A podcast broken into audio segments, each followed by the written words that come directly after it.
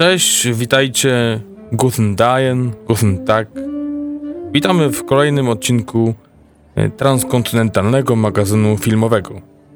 Dzisiaj przed Wami odcinek numer 11. Mamy wtorek, 26 września 2017 roku. Przed Wami mówi Patryk, a z drugiej strony Darek. Serwus, jak tam? A, dziękuję, dobrze. Nie narzekam. Staram się nie narzekać.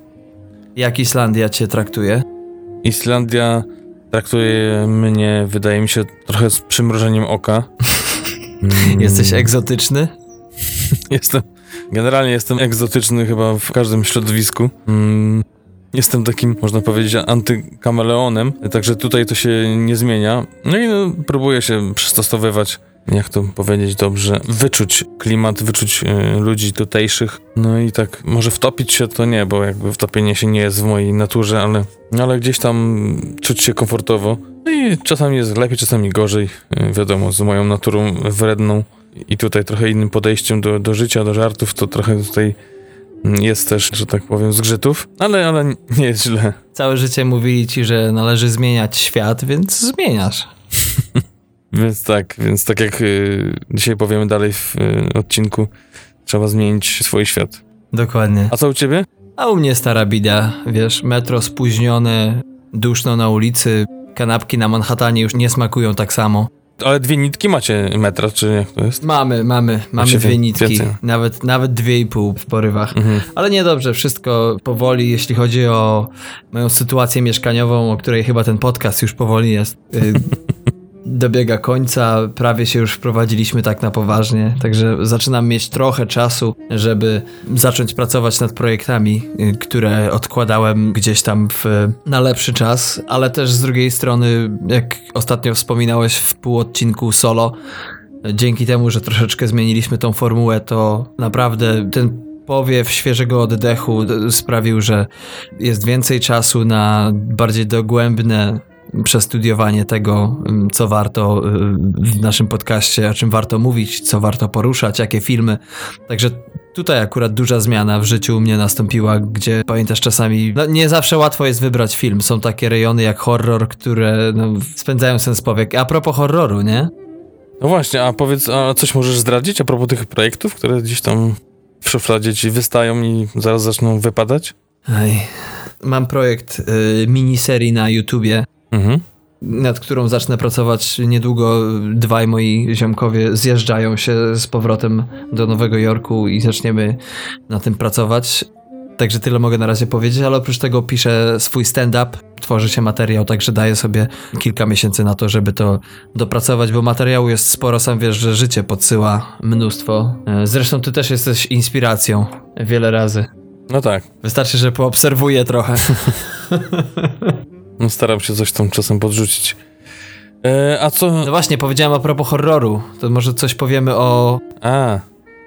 Aha, że to chciałeś tak zaczepić, a ja nie zajarzyłem, bo to jest a nie inna godzina. No, no tam próbowałem, wiesz, tam jakoś tak delikatnie. Czy mówisz o tym czymś? Tym czymś, czyli tym to. To, czyli najnowszą adaptacją e, książki Stephena Kinga, mm, horrory pod tym samym tytułem który jednocześnie jest remakiem tego samego filmu z 1990 roku. No tak, to chyba obydwojgu nam się udało obejrzeć e, w miniony weekend, tak? Ty byłeś e, sam z żoną, z psem? Ja byłem z żoną. To był jeden z tych filmów, na który ona nie mogła się doczekać. E, chcieliśmy to sparować z matką Aronowskiego, ale stwierdziliśmy, że jak na randkę po długim czasie, to jednak może. Za długo w kinie to. na dwóch horrorach. Nie wiem, czy życie byłoby takie same. No dokładnie. I co, podobał się? Hmm. Wiesz, to, to, to ciekawe, ciekawe pytanie i, i myślę, że mocno złożona odpowiedź hmm, padnie z moich ust, gdyż wiadomo, jestem fanem y, Stevena i, i czytałem tą książkę y, nie raz, nie dwa hmm, w przeszłości, chociaż no pewnie minęło z 10-15 lat od ostatniego razu, jak to czytałem. To czytałem. Mm, ale to plus właśnie recenzje, które w ostatnich dniach się pojawiły odnośnie tego, jak świetnie jest ten horror, o, o tym, jak ludzie reagują. Wysokie oceny na IMDb to przecież jest 8 e, na 10 w tej chwili.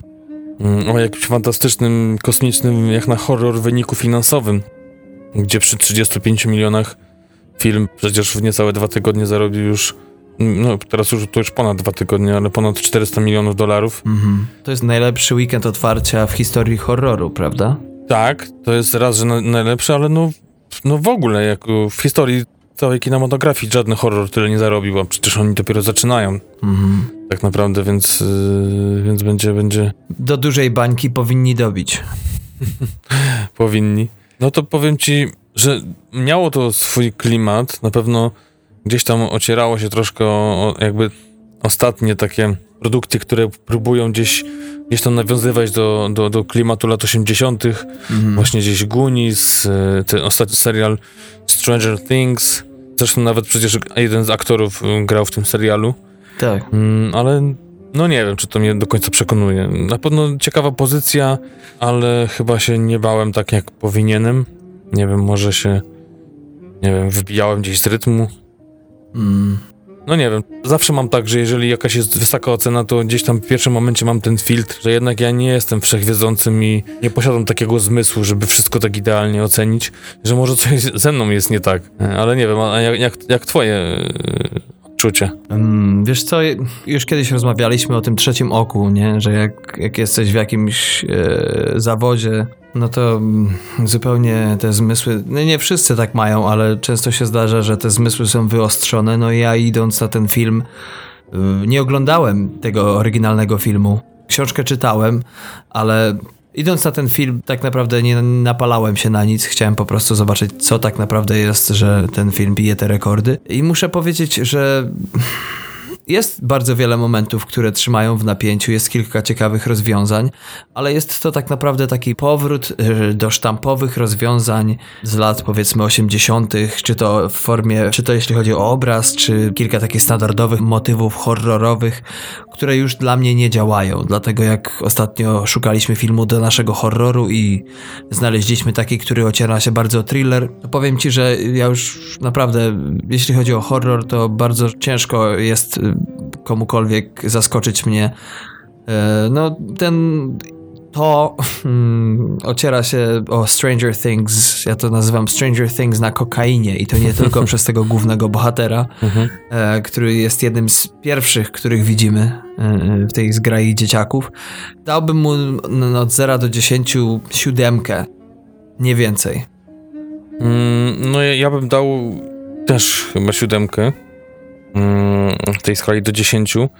Ale no właśnie, bo tak jak mówisz, że trochę się opiera na tych zgranych motywach, myślę, że to też po części był zamierzony jednak yy, zabieg, żeby, żeby gdzieś tak odświeżyć tą yy, pamięć tamtych czasów i z takim rozrzewnieniem, nostalgią to yy, oglądać, ale z racji tego, że no właśnie, na przykład jeszcze było Super 8, taki był film, tak, też tak. o dzieciakach, też gdzieś tam ocierał się o horror, że tak jakby tego jest coraz, y, coraz więcej, tego powrotu.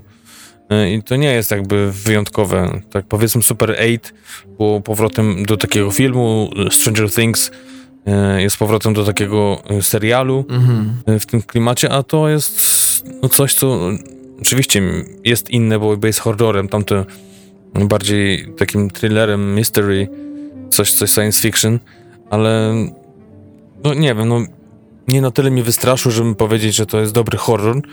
To jest dobry film, podobały mi się te, te motywy gry słownej, ale też takich z tych scenek między tymi głównymi bohaterami, gdzie widzimy ich dojrzewanie, gdzieś tam zachwyt y, młodą dziewczyną, mm -hmm. pierwsze jakby takie zetknięcie z kobietą w cudzysłowie i takie śmieszne jakieś motywy fajne, ale no i chylę czoła przed aktorem, który wcielił się w y, Pennywise'a, czyli y, syna Sarsgarda, bo, mhm. bo myślę, że, że, że fajnie tą postać stworzył, tą twarz przede wszystkim, jakieś takie przyruchy i gdzieś tam wzrok taki. Jokerowsko trochę mi brzmiało. No trochę tak, ale to jakby... Nawet nie krytykuję, wiesz, ale, ale non-stop jak patrzyłem na te jego modulacje głosu, czy te... No, ten clown tak naprawdę gra non-stop, nie? Jest non-stop performance i... Um... No, sama jakby postać klauna to jest już przecież postać wykreowana przez aktora, tak? Tak, tak. W sensie takim jakby kim jest clown.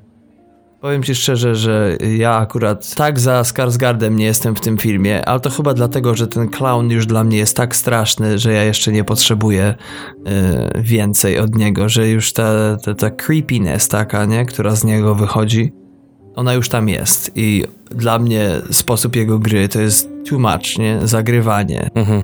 Za dużo chaosu już nałożone na chaos, który jest fajny i smaczny. Mm, I to był chyba największy zarzut, y, jeśli chodzi o tą główną postać, bo wiesz, to tak samo jak mu powiedziałeś, idziesz na kino, które opowiada o czymś dobrze znanym, tak? Mhm. Jest ten element nostalgii.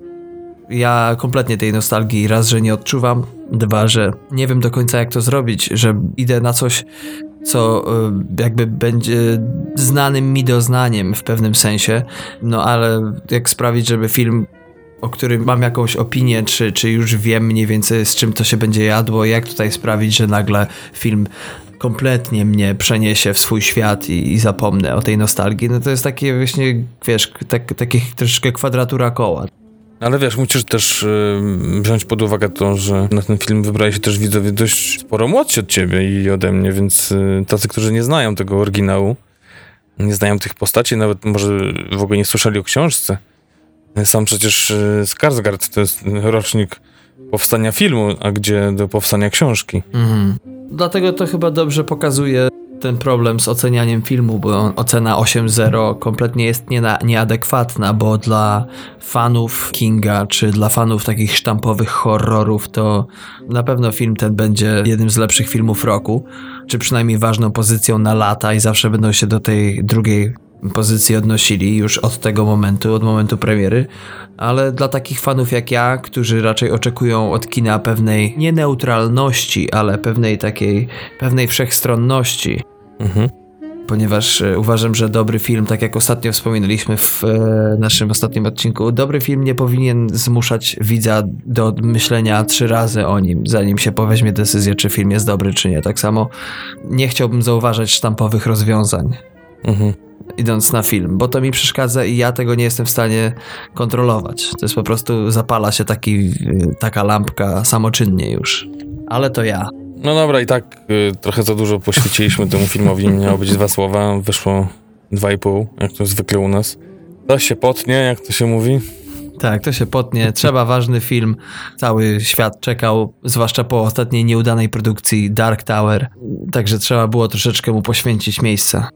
No i też tu już może nie mówmy nic, ale też y, matka, czy mother, jakby zupełnie odwrotny, zbiera recenzje bardzo słabe. Mhm. Ale to o tym może kiedy indziej, może jak obejrzymy, albo gdzieś w jakimś półodcinku. Wybiorę się na matkę, to zobaczę. Ty byś do swojej pojechał, a nie. No nic. To... Cicho, bo słucha. Pozdrawiamy panią mamę. Pozdrawiamy mamę. No tak. Tyle jeśli chodzi o nasz krótki housekeeping. No może dodajmy jeszcze do tego, gdzie nas słuchać. Możecie nas e, przede wszystkim śledzić na Facebooku na www.facebook.com ukoślnik tmf podcast. Także nasza strona internetowa www.tmfpodcast.com jest pełna materiałów, nie tylko linków do filmów, o które omawiamy, posty, które Patryk tworzy, są pełne odnośników, pełne dodatkowych informacji. Jest tam również nasza sekcja filmów krótkometrażowych do której wrzucamy filmiki. Możecie nas słuchać na wszystkich apkach dostępnych zarówno na telefony z systemem Android, jak i marki Apple. Mm, no i oprócz tego jesteśmy dostępni na Instagramie, wystarczy nas wyszukać, TMF Podcast. Tam Patryk i ja wrzucamy zdjęcia, czy to z Islandii, z Hussaviku, czy to z Nowego Jorku, także przynajmniej możecie śledzić y, naszą rzeczywistość dookoła. Tak jest, tam zapraszamy. Tam odsyłamy, prosimy też o komentarze, oceny na iTunesie. Tam oceny czy też komentarze mogą pomóc tam gdzieś dotrzeć do szerszej grupy odbiorców. Także zachęcamy do tego, a już tym sprytnym przejściem idziemy w stronę premier. Czekaj, przeszedłeś? Co? Nie, nie zorientowałem się. Prześlizgnąłem się, wiesz, na tych łączach y, islandzko-nowojorskich, że dułem do góry, górą do dołu i jesteśmy jesteśmy na premierach. Proszę się rozsiąść wygodnie, gdyż y, zapraszamy na poprzedni odcinek, y, 10,5 z 15 września, y, gdzie możecie posłuchać o premierach na 22 września, czyli na miniony weekend. I w tymże właśnie odcinku od 15 minuty i 58 sekundy możecie posłuchać o takich filmach jak e, Lego Ninjago film, Mięso, Ptaki śpiewają w Kigali oraz Kingsman Złoty Krąg. Na te filmy zapraszamy. One oczywiście przez dłuższy czas będą w kinie, a miały premiery, tak jak mówiłem, 15 września. A teraz już przechodzimy do tych rozbudowanych omówień, czyli filmy, które są przed nami, czyli dokładnie 29 września w piątek premiera w polskich kinach i jest to między innymi film Biegnij Amelio, czy raczej Biegnij Amelio! Nie słyszę. Mamy tutaj wykrzyknik na końcu. Co ciekawe, już sam tytuł troszkę sugerował to, że może to mieć związek z filmem Biegnij Lola Biegnij i że może to być jakiś e, znowu e, dość e, sprytny chłyt marketingowy naszych tłumaczy, żeby film sprzedać tanio do, do kin. Mm, ale nie, ale jednak w oryginale, bo jest to też produkcja niemiecka, mamy ten sam tytuł. Tam było o Loli, a tutaj jest o Ameli, więc to już jest jakby słabo i, i, dość tani chwyt marketingowy, ale już samych niemieckich producentów. Także mamy Biegnij Amelio, które zakładam nie będzie miało żadnego związku z, z filmem 1998 roku, dość futurystycznym y, filmem, kultowym już y, w kinematografii niemieckiej, gdyż Biegnij Amelio jest to dramat o dziewczynce, która jest chora na astmę i wyjeżdża do uzdrowiska w Tyrolu Południowym. Tam też poznaje chłopaka, z którym mm, postanawia wspiąć się na szczyt góry, co według przesądu pomoże jej ozdrowieć. Także no, zupełnie inny styl, mowa pewnie filmu i zupełnie inny odbiorca. Ale jest jakby tytuł jaki jest, nic na co nie poradzimy. 97 minut ma ta produkcja. Premiera światowa to 14 luty tego roku na festiwalu w Berlinie. Mm, premiera kinowa to zeszły weekend w Niemczech, 21 wrzesień, a u nas no, tydzień później, także dość szybko, jak na ostatnie czasy i premiery u nas w kinach. Jest to koprodukcja niemiecko-włoska, jednak całkowicie w języku niemieckim. Budżet e, tej produkcji dość e, niski i jeszcze, tak jak czytałem, pozbierany z kilku źródeł, kinematografia niemiecka wykładała pieniądze, telewizję i w sumie udało im się zebrać 480 tysięcy euro. E, więc no gdzieś myślę budżet zbliżony do naszych produkcji rodzimych.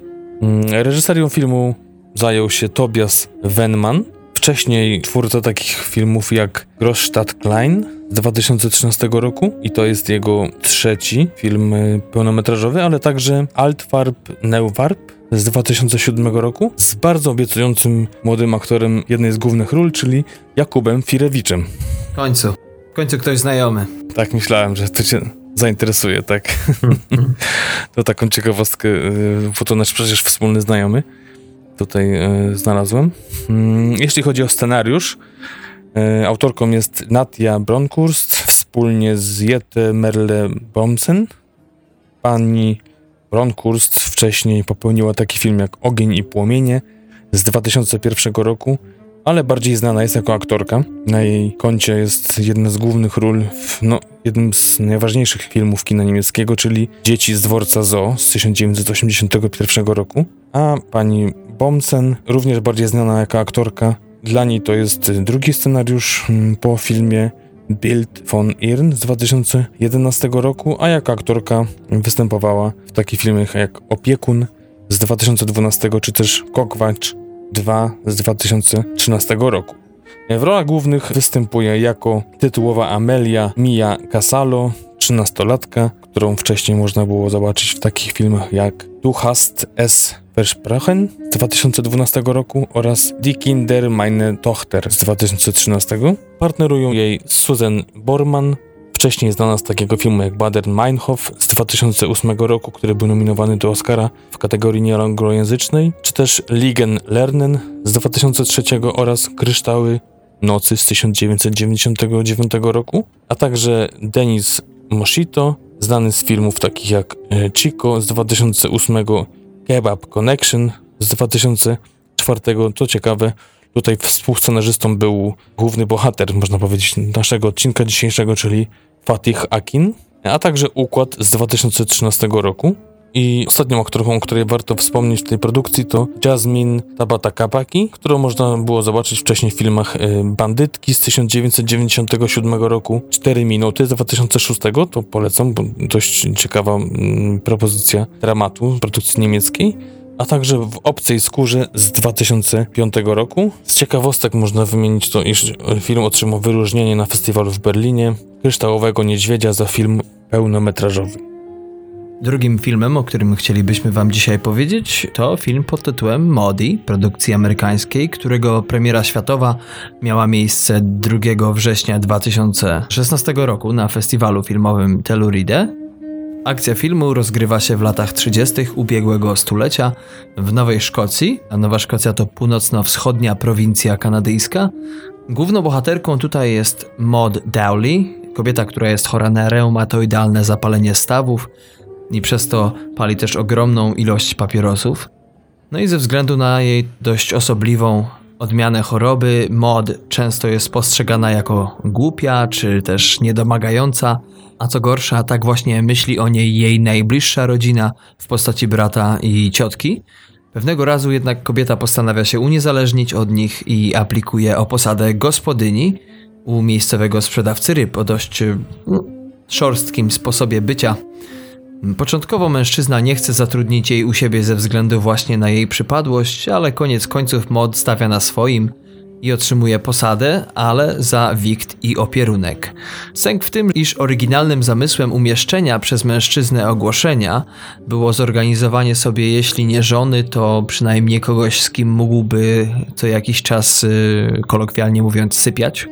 Więc mod bardzo szybko staje się dla niego wielkim rozczarowaniem, co prowadzi do eskalacji fizycznej przemocy względem kobiety, nie tylko fizycznej, bo i też emocjonalnej, ale by jakoś przetrwać typową sytuację z deszczu pod rynne, Mod zaczyna malować obrazki miejsc, które chciałaby kiedyś odwiedzić, co pewnego dnia przyciąga uwagę pewnej klientki, bywalczyni nowojorskich salonów, która zleca mod na malowanie dla niej kilku dzieł. I tak zaczyna się nie tylko proces wyzwalania się kobiety spod towarzyszącego jej przez całe życie ucisku, to jeszcze staje się okazją do introspekcji. Jest to film biograficzny.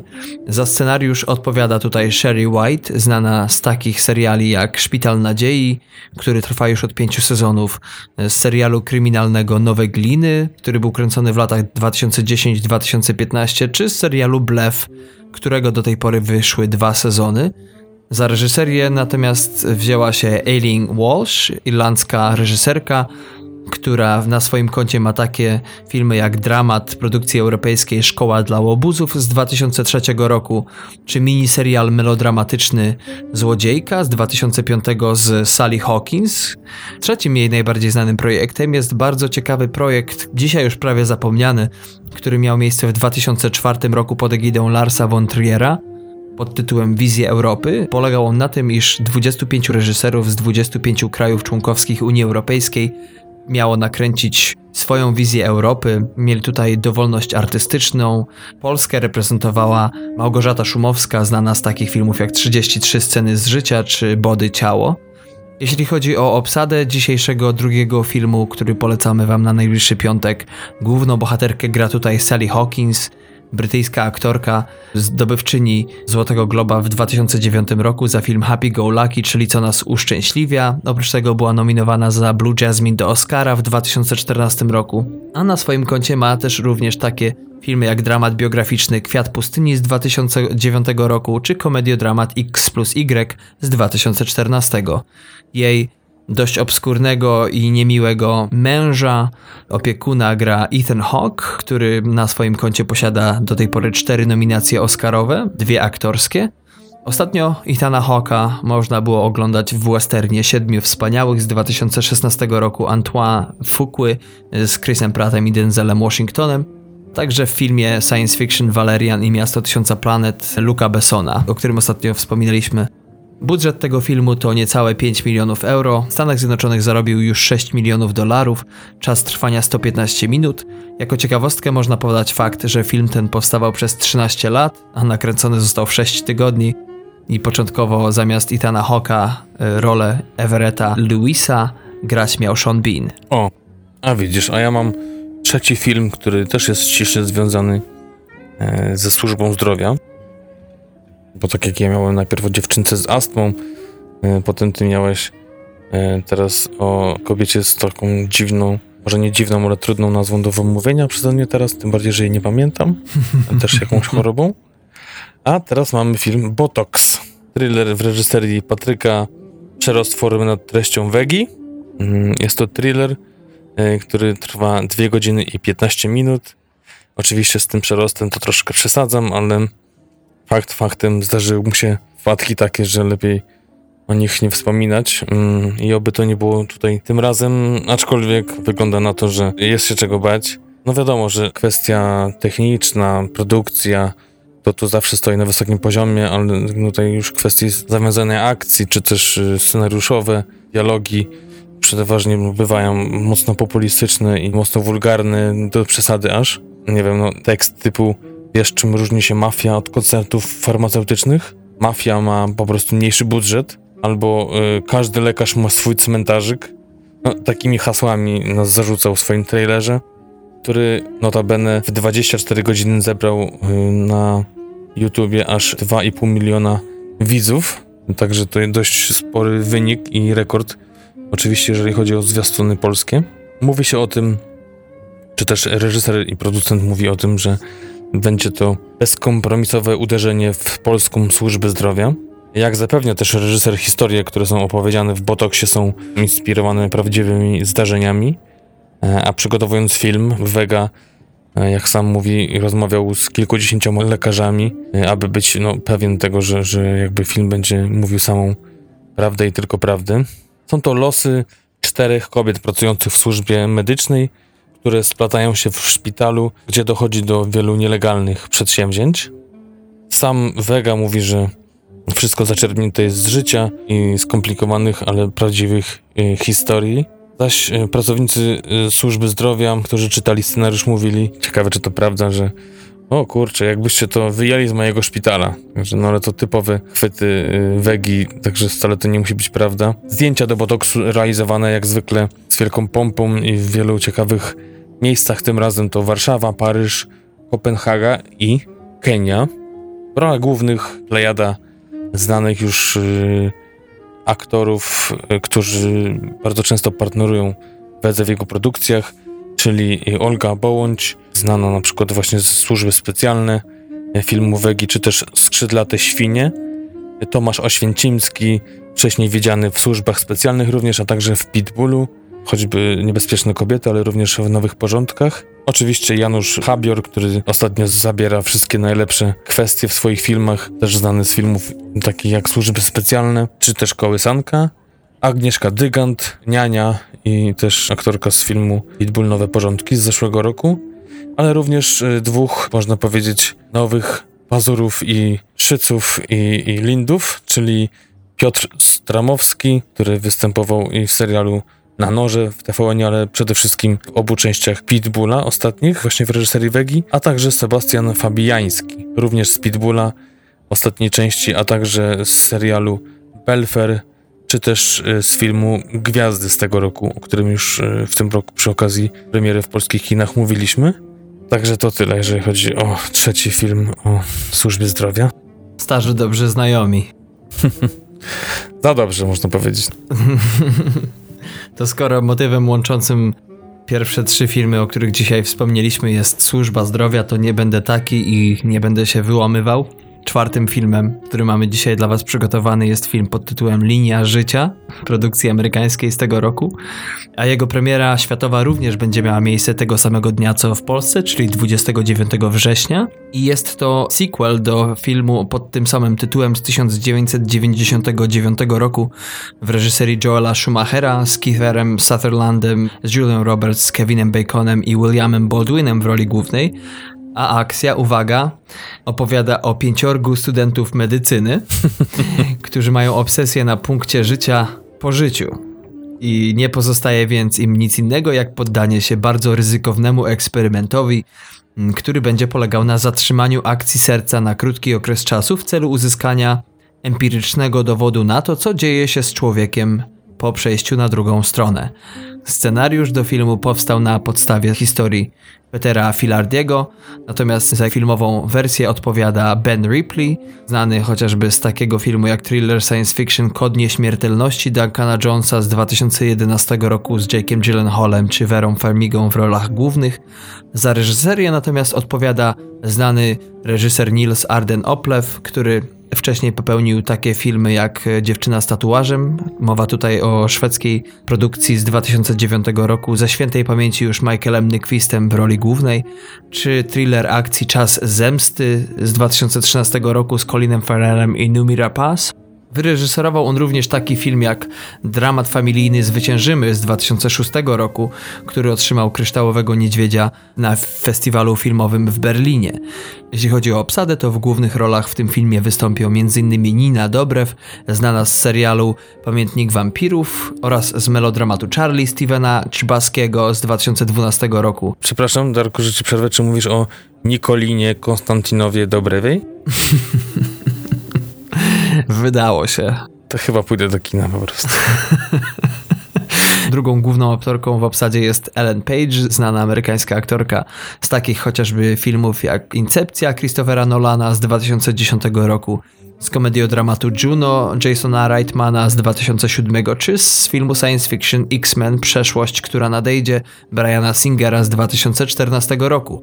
Panią partneruje m.in. Kiefer Sutherland, chyba najbardziej znany z serii 24, a oprócz tego Diego Luna, znany z takich filmów jak Water 1 Gwiezdne Wojny z 2016 roku, z filmu Elysium Nila Blomkampa z 2013 z Mattem Damonem, czy z dramatu I Twoją Matkę też Alfonso Cuarona z 2001 roku. Budżet tego filmu to 20 milionów dolarów, a czas trwania to 109 minut.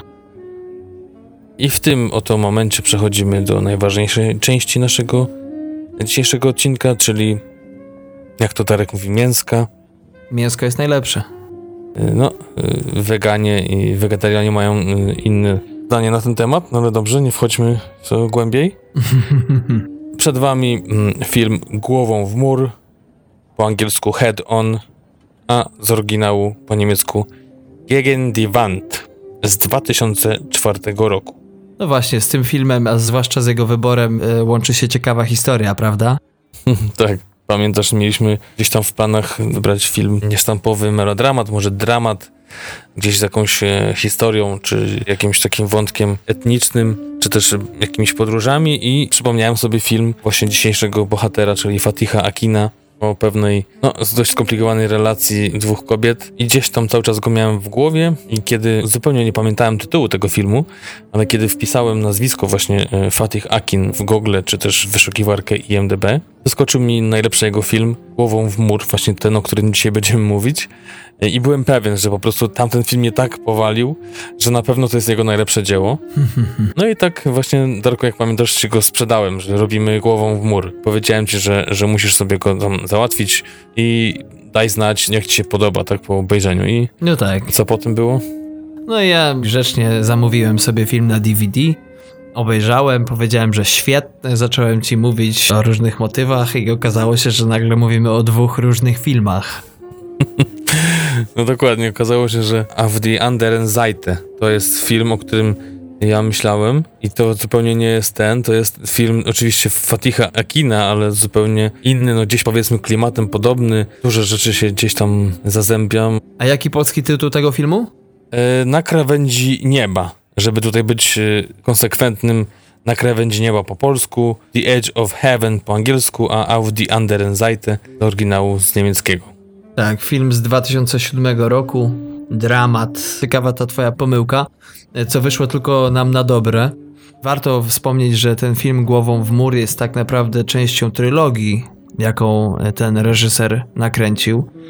A głównym powodem, dla którego wybraliśmy tego reżysera, jest to, że nie jest on tak strasznie znany wszędzie, chociaż jakby nagrody, które do tej pory już otrzymał, a także splendor w postaci zasiadania w jury przeróżnych festiwali, tych głównych w Europie przecież, e, jednak świadczy o tym, że jest to dość poważany reżyser na arenie przynajmniej europejskiej.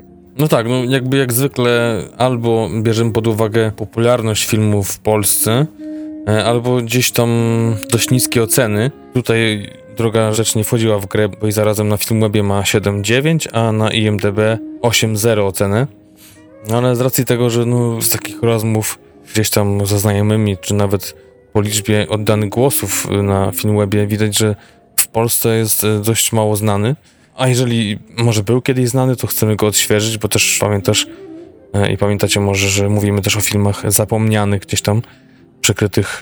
Yy, Kurzem czasu i przeszłości, tak. Kurzem czasu? O, dziękuję ci. może ten kurz nie jest tak duży, bo to jest dopiero ile, 13 lat od premiery filmu, 12 od premiery polskiej, ale no jest to na pewno dzieło, o którym trzeba mówić wszem i wobec i film, który każdy powinien znać jakby gdzieś tam mieć na, na temat tego filmu zdanie, gdyż no jest filmem wyjątkowym, prawda? Jak to ty powiedziałeś ostatnio, że to jest twój nowy ulubiony film? Tak, jest to mój nowy ulubiony film do za dwa tygodnie, kiedy wyjdzie nasz y, kolejny pełny odcinek i pewnie wtedy to się zmieni. Ale rzeczywiście, ten film miał swoją prapremierę 12 lutego 2004 roku na festiwalu filmowym w Berlinie, potocznie zwanym Berlinale.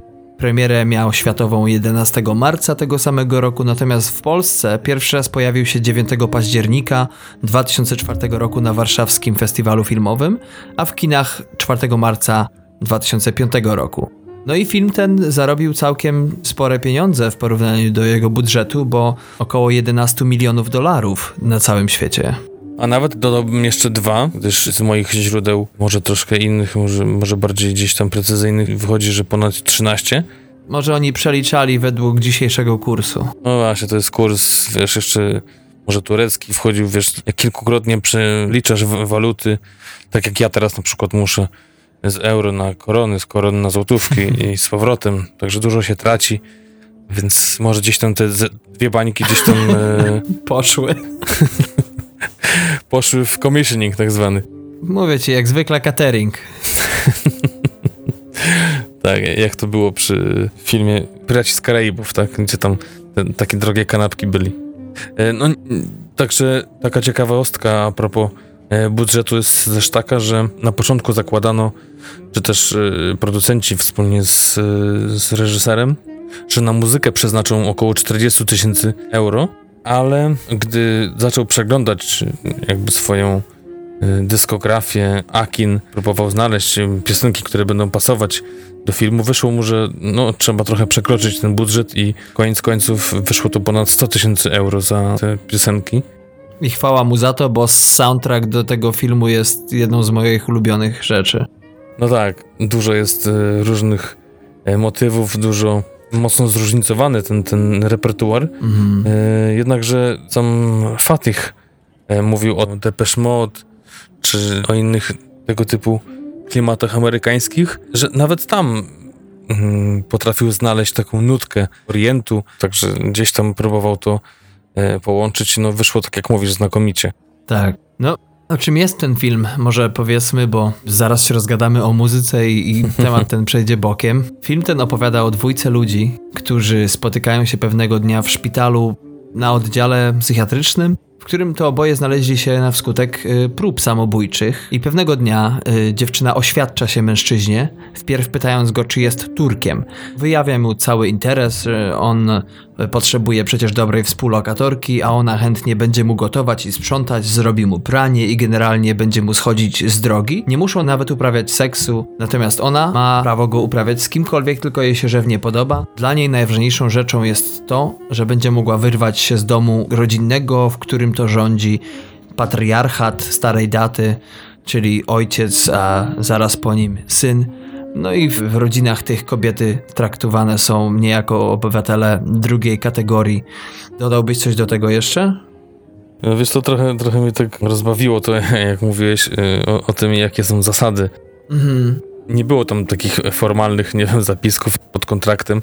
Po prostu to, że, że on potrzebuje tej współlokatorki, a ona, e, ona właśnie tej wolności, której no, nie chce jej dać e, rodzina, a, czuje się za młoda na takie poważne małżeństwo. E, ale oczywiście to, co mówisz, to, to jest prawda, tylko no, to, to, tak jakby wychodzi w praniu, tak? Mhm. Że ona ma swobodę, on ma swobodę i, i jakby tam, no, on chociaż faktycznie mówi o tym, że może prać, gotować. Tak to jest, jak mówisz. To jest ciekawy sposób przedstawienia tej akcji, bo o tym filmie zresztą tak jest napisane wszędzie, na różnych portalach. Typu dziewczyna prosi gościa, żeby oświadcza się gościowi w szpitalu. Natomiast nawet oglądając ten film, z pozoru to wygląda może na błahostkę, ale im dalej w las, tym okazuje się, że no, jest to jak najbardziej decyzja, może niekoniecznie przemyślana, chociaż tak mi się wydaje, co jednak y, decyzja, która jest bardzo ważna, bo obie e, osoby, no już sam fakt, że znalazły się tam, gdzie się spotkały, czyli na oddziale dla ludzi, którzy targnęli się na swoje życie, świadczy, że jednak są pewne rzeczy podstawowe, których im w życiu brakuje. No i w tym przypadku, y, ze względu na to, że oni są oboje Turkami, a to bardzo ważne jest dla, zwłaszcza dla, y, dla Sibel, to tutaj sprawia, że staje się to niejako z urzędu najprostszą metodą.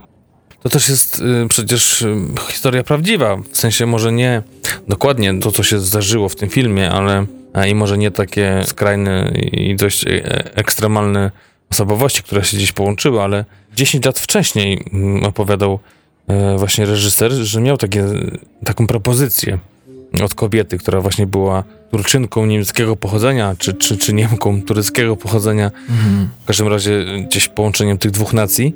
I ona zaproponowała mu właśnie takie małżeństwo, tak zwane mm, z rozsądku, tak?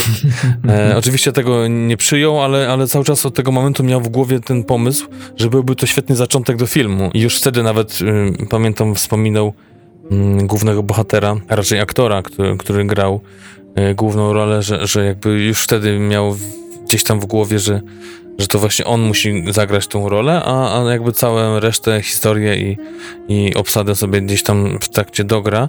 Także 10 lat, jak mówił, to gdzieś tam w nim e, rosło.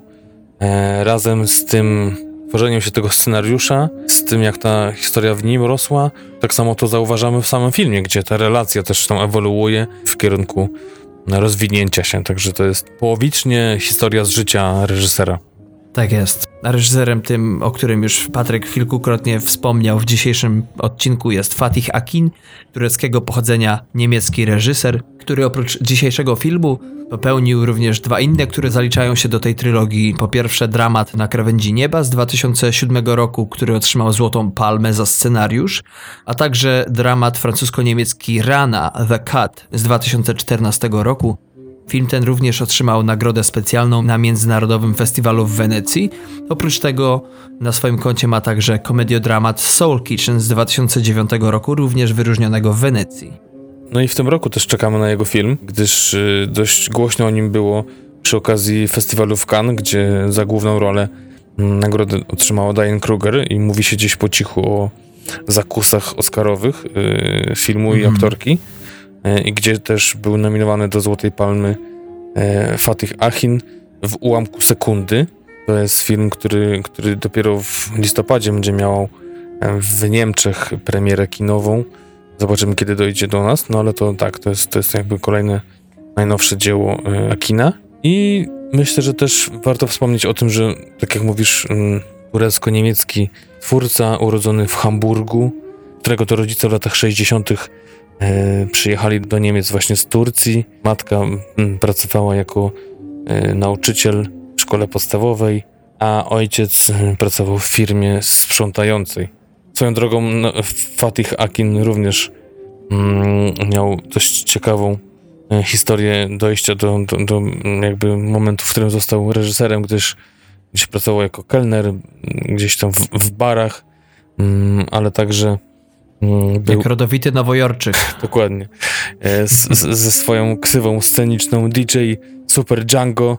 E, e, A tak, bo on jest przecież DJ-em, prawda? Dokładnie. Wpada do, e, z tego co słyszałem, do dziś do klubów różnych i gdzieś tam puszcza swoją, e, swoją muzykę, także jest takim pasjonatem Skreczuje e, muzyki. Tak. Studiował wizualną komunikację na hamburskiej ASP. Jego pierwszy metraż y, miał miejsce w 95 roku i... Pierwszy metraż, mówisz pierwsze mieszkanie, tak? A potem y, zaraz film Sense in Du Bist S, który otrzymał od razu wyróżnienie na festiwalu krótkich form w Hamburgu. Potem jego kolejny krótki film Weed z 1996 otrzymał już masę wyróżnień w wielu miejscach. No i czas na pierwszy metraż przyszedł w 1998 roku y, na film Szybko i bezboleśnie. Między innymi otrzymał nagrodę dla najlepszego reżysera na festiwalu w Bawarii, otrzymał brązowego leoparda w Locarno mm, i tak rozpoczęła się jego kariera na dobre już wtedy. No i jak y, też można zauważyć, ciągnie przez swoją karierę gdzieś tam boczkiem swojego brata, mm, Cerna Akina, który również występuje i w tym filmie i gra mm, brata głównej bohaterki, e, ale także i, i można było go zobaczyć właśnie w tym pierwszym pełnometrażowym filmie, czyli Szybko i Bezpoleśnie, mm, ale również, również w komedii w lipcu z 2000 roku czy też y, w filmie Soul Kitchen, o którym Darek też wspomniał. Tak jest. I trzeba tutaj wspomnieć o aktorach, o głównej parze naszych um, kochanków spod ciemnej gwiazdy. Główną rolę męską w tym filmie gra um, niemiecki aktor tureckiego pochodzenia Birol Unel, który wcześniej wystąpił w takich filmach jak w komediodramacie romantycznym w lipcu w roku 2000, kiedy to poznał Fatiha Akina a także znany jest z dramatu francuskiego Transylwania z 2006 roku, czy z komediodramatu Soul Kitchen, również w reżyserii Fatiha Akina z 2009 roku. Tak, jak mówisz, y, poznali się troszkę wcześniej, ale na tak, pewno tak. tego filmu w lipcu zostali przyjaciółmi, jak mówi mhm. E, Fatih i dlatego potem sobie nie wyobrażał zupełnie innej osoby, innego aktora, gdyż zakochał się, jak sam powiedział, e, w jego aktorstwie i szukał mu partnerki, którą znalazł przesłuchując ponad 350 Mm, młodych kobiet. Tak, co ciekawe, jest taka scena w filmie, pamiętasz, kiedy yy, główna nasza bohaterka siedzi i rozmawia z trzema innymi żonami tureckimi na kanapie, rozmawiają, plotkują i najśmieszniejsze jest to, że te trzy kobiety to były trzy główne kandydatki do roli Sibel. o, widzisz, to, to ciekawa rzecz, nie wiedziałem o tym. E, no i to też ciekawe, że wziął troszkę z aktora, bo Birol Unel, grający tutaj rolę Jaita, e, pochodzi z Merzin, tak jak jego postać, a z kolei główna bohaterka ma tak na imię jak aktorka, którą, e, która odtwarza tą rolę, czyli Sibel Kekili, po której właśnie e, główna bohaterka ma imię. A tą aktorkę możecie znać przede wszystkim z czterech sezonów, czterech pierwszych sezonów Gry o Tron, gdzie grała, jak to się mówi ładnie, Darek, nałożnicę? Kurtyzanę? E, ukochaną y, Tyrona, czyli mm, Karła. Petera Dinklage'a. tak, e, który jakby no, jak był chyba jedyną jego miłość, która gdzieś tam mm, pokazuje tą jego delikatność duszy przez cały ten serial, e, ale także mm, w filmie Obca z 2010 roku. Pamiętasz, był taki dramat wojenny Ostatni Pociąg z 2006 roku, mocny film. Nie, nie. Nie znam. Josefa Wismakera polecam. Mhm. W każdym razie, no tutaj może za dużo nie będziemy się nad tym rozwodzić, ale Sibel ma dość y, pokaźną um, przeszłość y, w branży. Filmografię. Filmografię w branży hmm, filmów, gdzie górują sceny rozbierane e, i gdzie się ludzie mocno do siebie przytulają. Gdzie dialog ma drugorzędne znaczenie. Tak, bardzo y, jakby czytają didaskalia z, po prostu z, tak z marginesów. To są same dialogi. Swoją drogą to była, pamiętasz, ogromna heca związana z tym y, przy okazji premiery dzisiejszego filmu. Tak, tak, bo przecież wypominano jej przy okazji Berlinare y, tą jej przeszłość i, i, bardzo walczyła o swoje dobre imię. Zresztą w ogóle znana jest z tego, że walczy o prawa kobiet i ogólnie o równouprawnienie. Mm, ale także to, to, to jest ciekawe, że ma siostrę bliźniaczkę, także tak naprawdę to nie wiemy do końca, gdzie kogo widzieliśmy. A, i która grała w grze o tron. Na przykład. Mm. E, a co, co ciekawe jest, że została odkryta e, w centrum handlowym w kolonii, gdzieś tam wypatrzona w tłumie. Także wcale nie chyba e, z tych filmów, no chyba, że ktoś ją śledził. No e, tak. Ale dobrze, to, to już tyle może o tym. Ja, ja mam dla, największy zarzut wobec niej mam taki, że y, zagrała, napra zrobiła naprawdę świetną robotę w tym filmie, ale po co sobie zrobiła nos po tym filmie za pieniądze zarobione w nim? Tego nie wiem.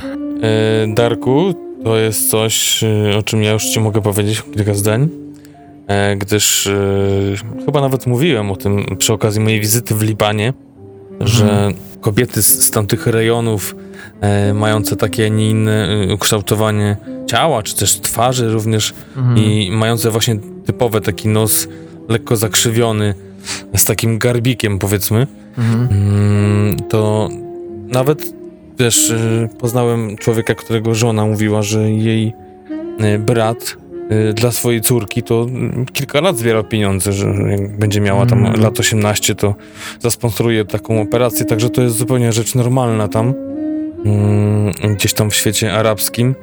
Y, i, i, i wcale nic takiego, co, co jakby się gdzieś tam mogło wiązać y, w jakiś sposób z Hollywood, czy, czy z poprawą wyglądu ciała, po prostu mają te kobiety taką piętę achillesową. Mhm. To mi się wydaje, że nawet nie musi się łączyć z Hollywood, ale ma ten sam efekt, to znaczy brak akceptacji, co? No tak. Wiesz, jej małpy, jej cyrk, tak? Natomiast, e, mhm. e, czy jej nos. No to się nie wtrącaj y, w to, czy ona sobie zrobiła to, czy sobie zrobiła dużego palca szóstego u nogi. Ale opinię mogę mieć, tak? No dobrze. Tutaj przejdźmy może do właśnie granych przez zarówno przez Sibel, jak i przez Birola bohaterów, czyli do Jaida i Sibel.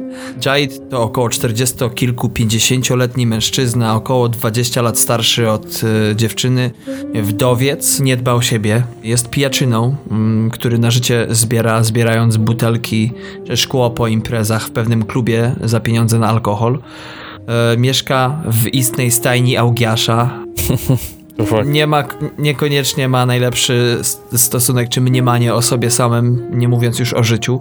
Przesiaduje w podrzędnych knajpach w towarzystwie ludzi, którzy, jak to określił kiedyś pewien recenzent, są ludźmi obdartymi z najmniejszych wątpliwości co do życia.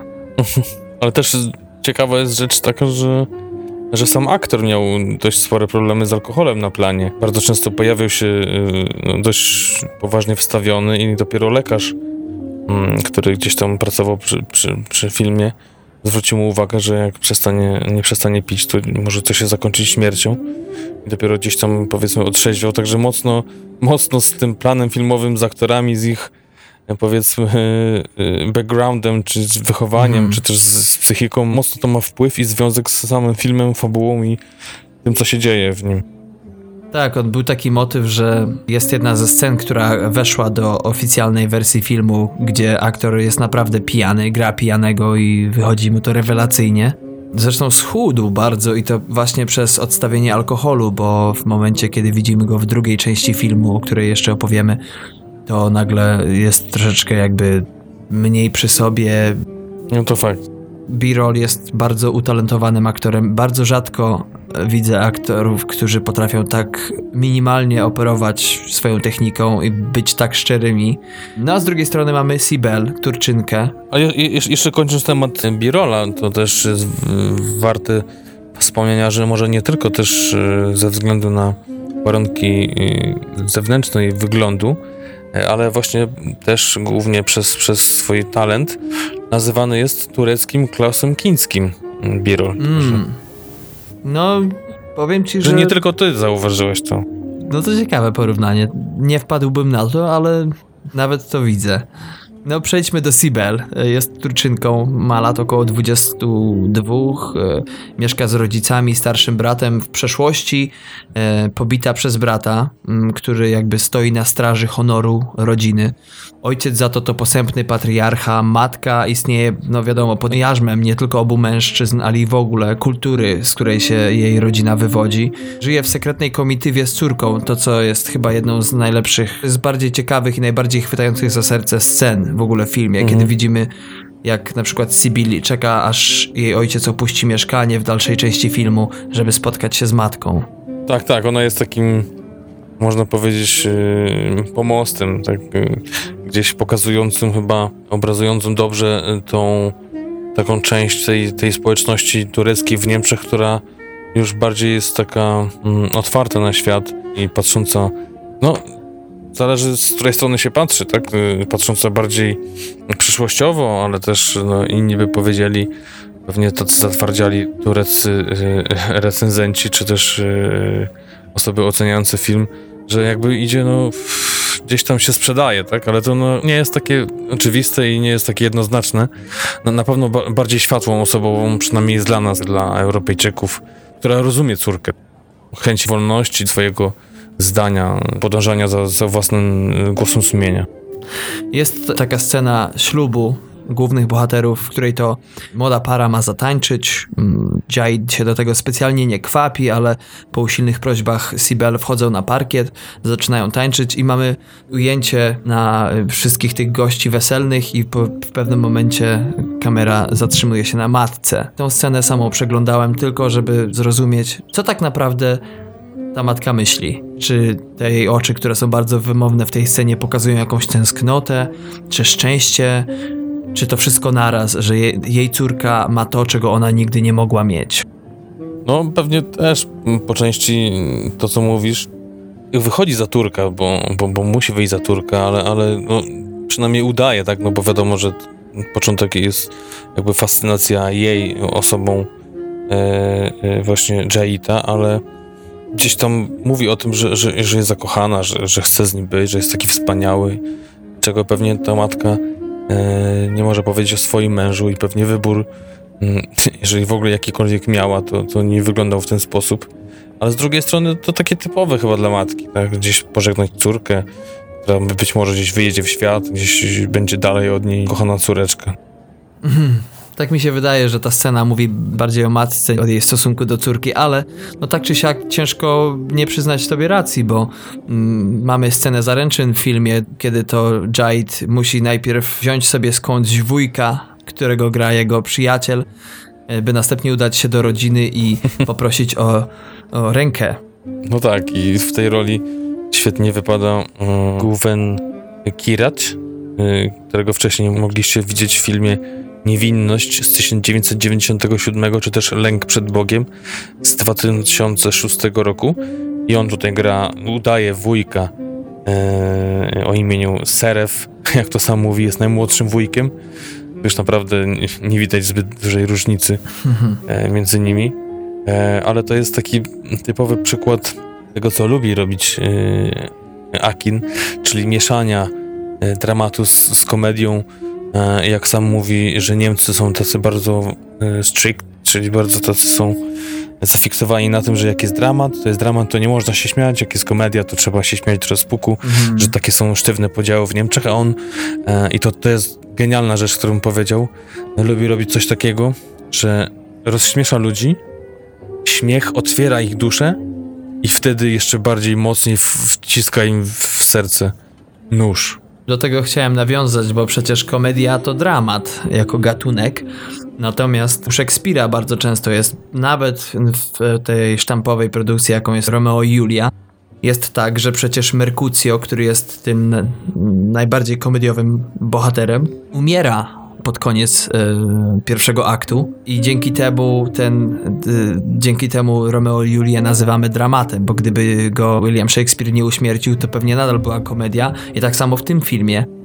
Y, wujek Seref robi tak świetną robotę w pierwszej części filmu, że E, dobrze, że jest usunięty potem, bo no... Mówisz usunięty, to tak trochę podpowiadasz, a, a jakby w złą stronę idziesz.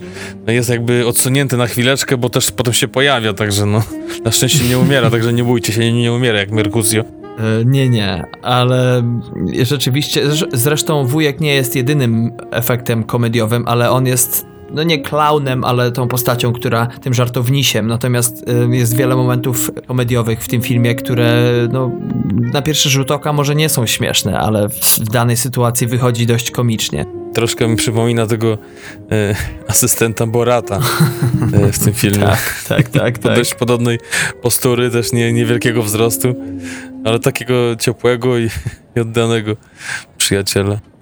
No, jednym z głównych motywów tego filmu jest na pewno ucieczka, bo jak już powiedzieliśmy, to małżeństwo z rozsądku jest głównie po to, żeby się nawzajem wyrwali z tego, co ich uciska. Jait musi się uwolnić od bolesnej przeszłości, Sibel od bolesnej teraźniejszości.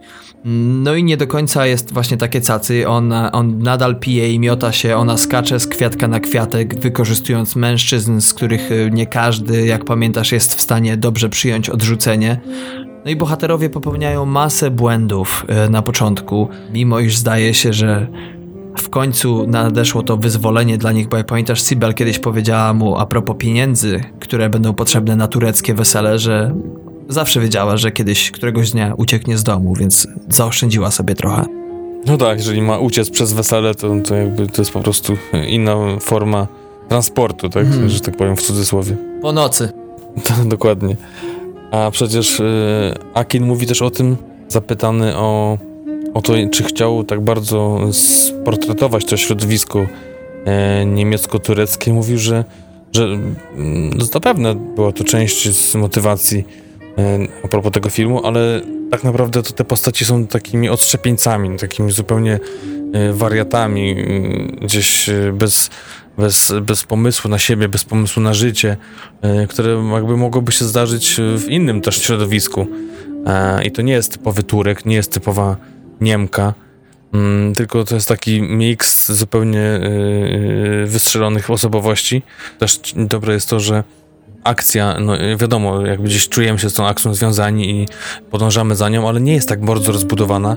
Mhm że oglądamy ich gdzieś tam rozwój psychiczny tej relacji, tego poszukiwania własnego siebie, tego szukania celów i tego, co jest tam w życiu w danym momencie życia najważniejsze mm. i co warto, a co nie warto poświęcić i te ich wybory. Gdyż no, nawet tak jak mówisz, ta różnica między nimi to jest około 20 lat. A tego wcale nie widać, bo jakby tak, wcale tak. ten 20 lat starszy facet wcale nie jest 20 lat mądrzejszym człowiekiem. Pierwszy raz jak obejrzałem ten film, to zapomniałem, że jakaś między nimi istnieje różnica. No, on wygląda troszeczkę podstarzale, ale wiadomo pije, więc to już samo przez się się mhm. rozumie.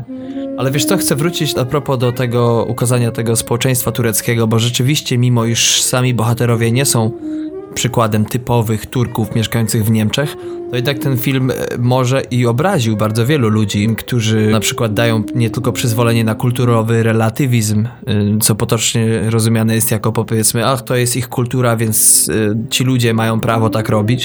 Ktoś kiedyś, jeden z recenzentów napisał, że są ludzie, którzy zapominają, iż wolność od religii jest tak samo ważna jak wolność religii.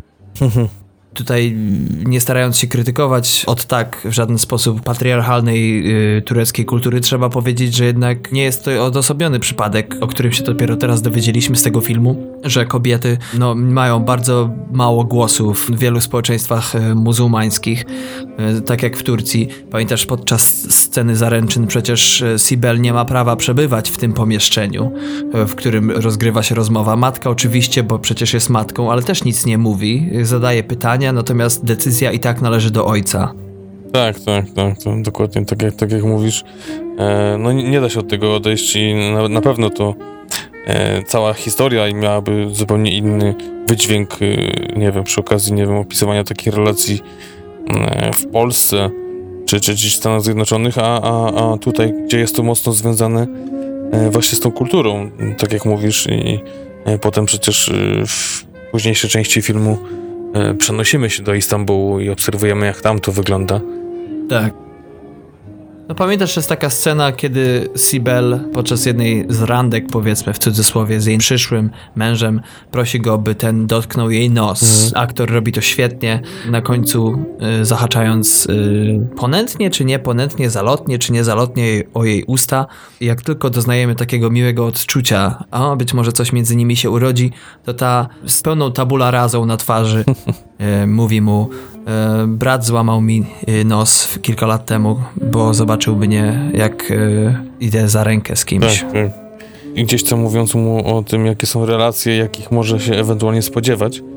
Aczkolwiek to też, tak jak mówisz, randka, to było takie wyjście. Mhm. Pamiętasz tego szpitala, ucieczka tak naprawdę, gdzieś tam na, na imprezę, na piwo, mhm. którego tak bardzo chciał, no, główny bohater i ona mu je obiecała. A ona wiedziała, jak zawrzeć transakcję i dostać to, czego ona chce. Dokładnie. I ta, i ta prze, przecudowna scena w autobusie, tych wrzasków, po prostu i, ile można się dowiedzieć y, po takich wrzaskach, gdzie jedno się przekrzykuje przez drugie, drugie płacze, jedno jest zakrwawione, to jakby nie ma co tam wchodzić tak. w szczegóły, ale genialne. Dialog. Tak, ja myślałem, że powiesz o tym, jak się turlał, żeby wydostać po ziemi, żeby wydostać się ze szpitala, ale To tak. też, też jest ciekawe, ale teraz tak sobie myślę, że, że ta, ta kłótnia w tym autobusie, koniec końców powiedzieli sobie tak dużo, jak y, y, Michelle Williams i, i Casey Affleck w tej scenie przy wózeczku, gdzie też tak. na półsłówkach, po cichu, a to zupełnie przeciwieństwo jest, ale jakby wynik jest bardzo podobny. Tak? Sibel starała mu się kilkukrotnie zdać sprawę z tego, w jakim jest położeniu i czego potrzebuje, i to bardzo dosłownie, mówiąc mu: Słuchaj, chcę się wyrywać z mhm. domu, tego i tego mi potrzeba, tobie też, zawrzyjmy ten związek.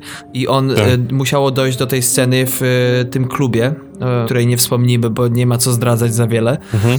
żeby w końcu ten zdał sobie sprawę o co chodzi. No dokładnie. Można powiedzieć, że to, co ona zrobiła w, w tej scenie jest, no, może troszeczkę zbyt ostre, ale jak obejrzy się ten film, czy tę scenę, czy do tej pory te ich relacje, to widać na gołym okiem, że, że on jest głuchy na jej argumenty, on jest na nie, nie, nie, nie, nie, więc trzeba go jakoś obudzić z tego.